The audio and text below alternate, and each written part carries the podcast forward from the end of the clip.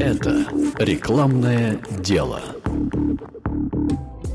Привет, ты слушаешь подкаст о креативном копирайтинге, о теории и практике профессии, которой я занимаюсь более 20 лет. Меня зовут Влад Данки, и я продолжаю рассматривать и обобщать идеи, которые изложены в книге Юджина Шварца «Breakthrough Advertising», которую я считаю очень ценным пособием не только для креативного копирайтера, но и вообще для всех, кто работает с рекламными, да и не только с рекламными текстами.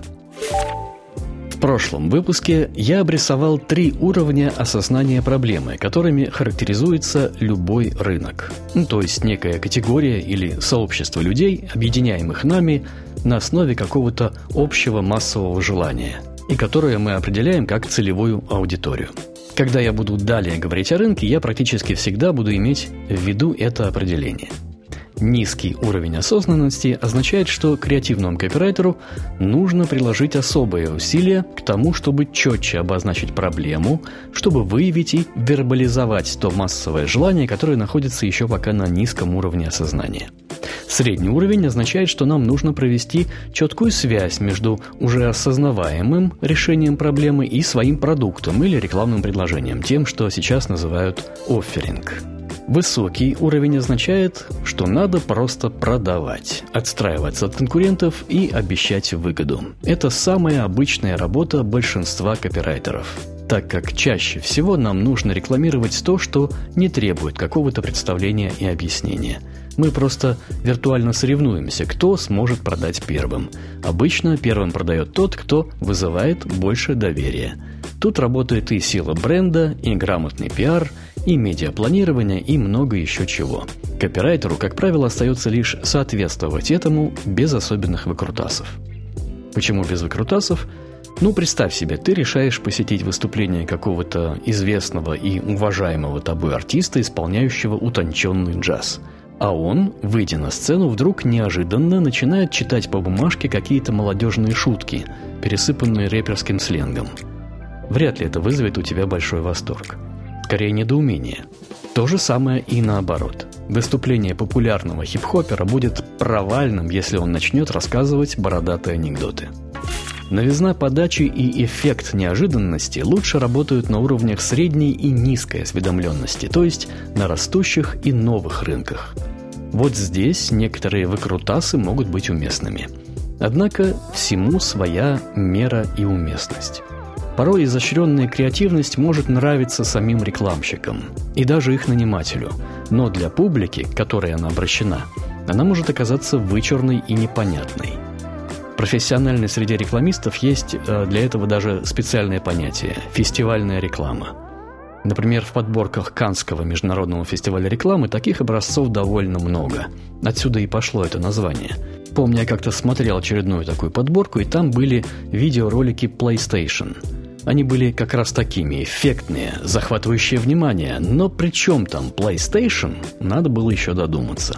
Однако в любой, даже в фестивальной рекламе все равно присутствуют три базовых, основных навыка копирайтера. О них я сейчас расскажу подробнее. Первый базовый навык – это анализ ситуации. То, о чем я уже очень долго говорил. То есть навык по определению своего рынка, людей, объединенных определенным массовым желанием, и понимание, на каком уровне осознания находится этот рынок, какие именно силы им движут. В случае создателей фестивальной рекламы этот момент, кстати, тоже присутствует, только они делают рекламу не для аудитории реальных покупателей PlayStation, а для специфической аудитории фестиваля, то есть определяют свой сиюминутный рынок гораздо более узко. Второй базовый навык – это интуиция – немаловажный компонент, который практически не поддается сухой схематизации. Потому что он заключает в себе скрытую интеллектуальную работу, которая позволяет нам уловить наметившийся или только намечающийся тренд в массовом сознании, почувствовать его устойчивость и перспективу развития. Да, в этом легко обмануться, но поэтому я и называю это навыком, а не талантом – Навык – это то, что нарабатывается с опытом, а наличие таланта этому лишь способствует. Как я говорил ранее, задача креативного копирайтера – быть человеком широкого кругозора, умеющим наблюдать и замечать, а затем анализировать это. Так и нарабатывается этот навык. И третий базовый навык – вербализация. Это умение находить и подбирать емкие и точные выражения, которые бы выражали то, что уже присутствует в сознании нашей целевой аудитории или только готово быть выраженным. Порой это может быть всего одно слово. Юджин Шварц использует очень ловкое английское выражение catchword, то есть цепкое словечко – я помню, что во времена моей молодости таким словечком стало выражение из рекламы Билайна «биплатно». Его потом еще долго повторяли, как все, кому не лень. Биплатно, биплатно то, биплатно все. Хотя молодые люди сейчас, услышав его, наверняка даже не поймут, о чем идет речь. Да, это словечко стало своеобразным маркером поколения 90-х. Шварц в качестве такого примера приводит рекламный слоган и в то же время название книги Дейла Карнеги, которую мы хорошо знаем, «How to win friends and influence people» – «Как завоевывать друзей и оказывать влияние на людей». Слоган довольно прямолинейно обращен к стремлению добиться успеха в обществе и обезопасить межличностные отношения, то есть к желанию признания и к страху его потери. Это, кстати говоря, весьма глубокие психологические проблемы, с которыми сталкиваются многие люди, хотя лишь немногие действительно пытаются разобраться в этом. Поэтому слоган книги Карнеги весьма точный и сильный, и хотя его рынок может представляться не особенно широким, людей, осознающих свою проблему и желающих с ней разобраться не так уж много, тем не менее книга стала мировым бестселлером – Точно пойманный тренд привел к тому, что бывшее аморфным массовое желание обрело четкую форму и направленность. И миллионы людей решили купить эту книгу. Хотя мы можем быть в этом совершенно уверены, лишь небольшая часть из них дочитала ее внимательно и полностью. И я, признаюсь, среди таких людей.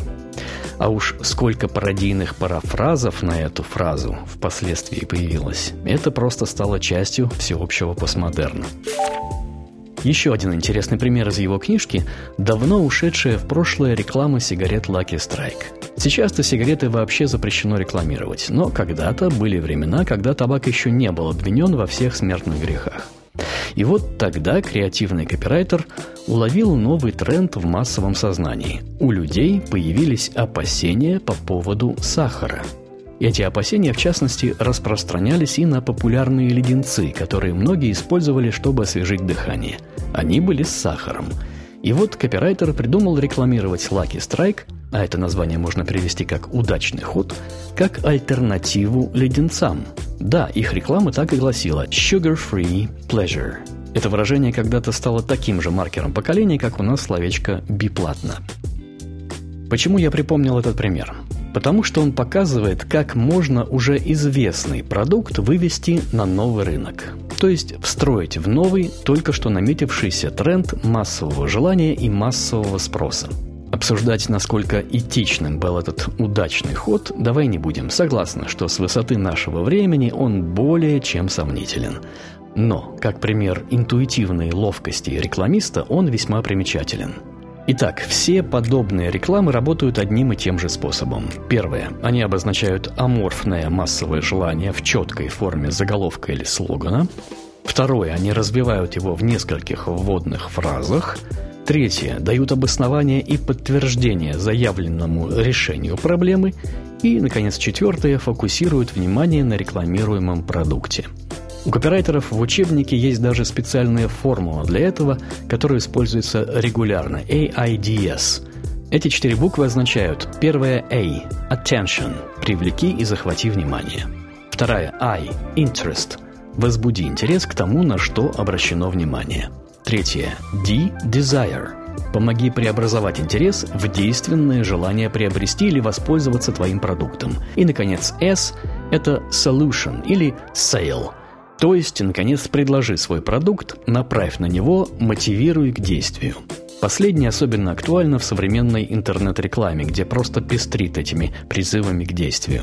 Вот только эти призывы не работают или работают очень плохо без предыдущих компонентов. Как я уже сказал, это самая типичная, самая распространенная схема в рекламе. Попробуй отследить, насколько часто ты замечаешь ее во встречающихся тебе рекламных сообщениях. Насколько часто они начинаются с обозначения какого-то понятного тебе массового желания или какой-то общей проблемы. Нередко это делают в форме вопросительного заголовка или же броского выражения.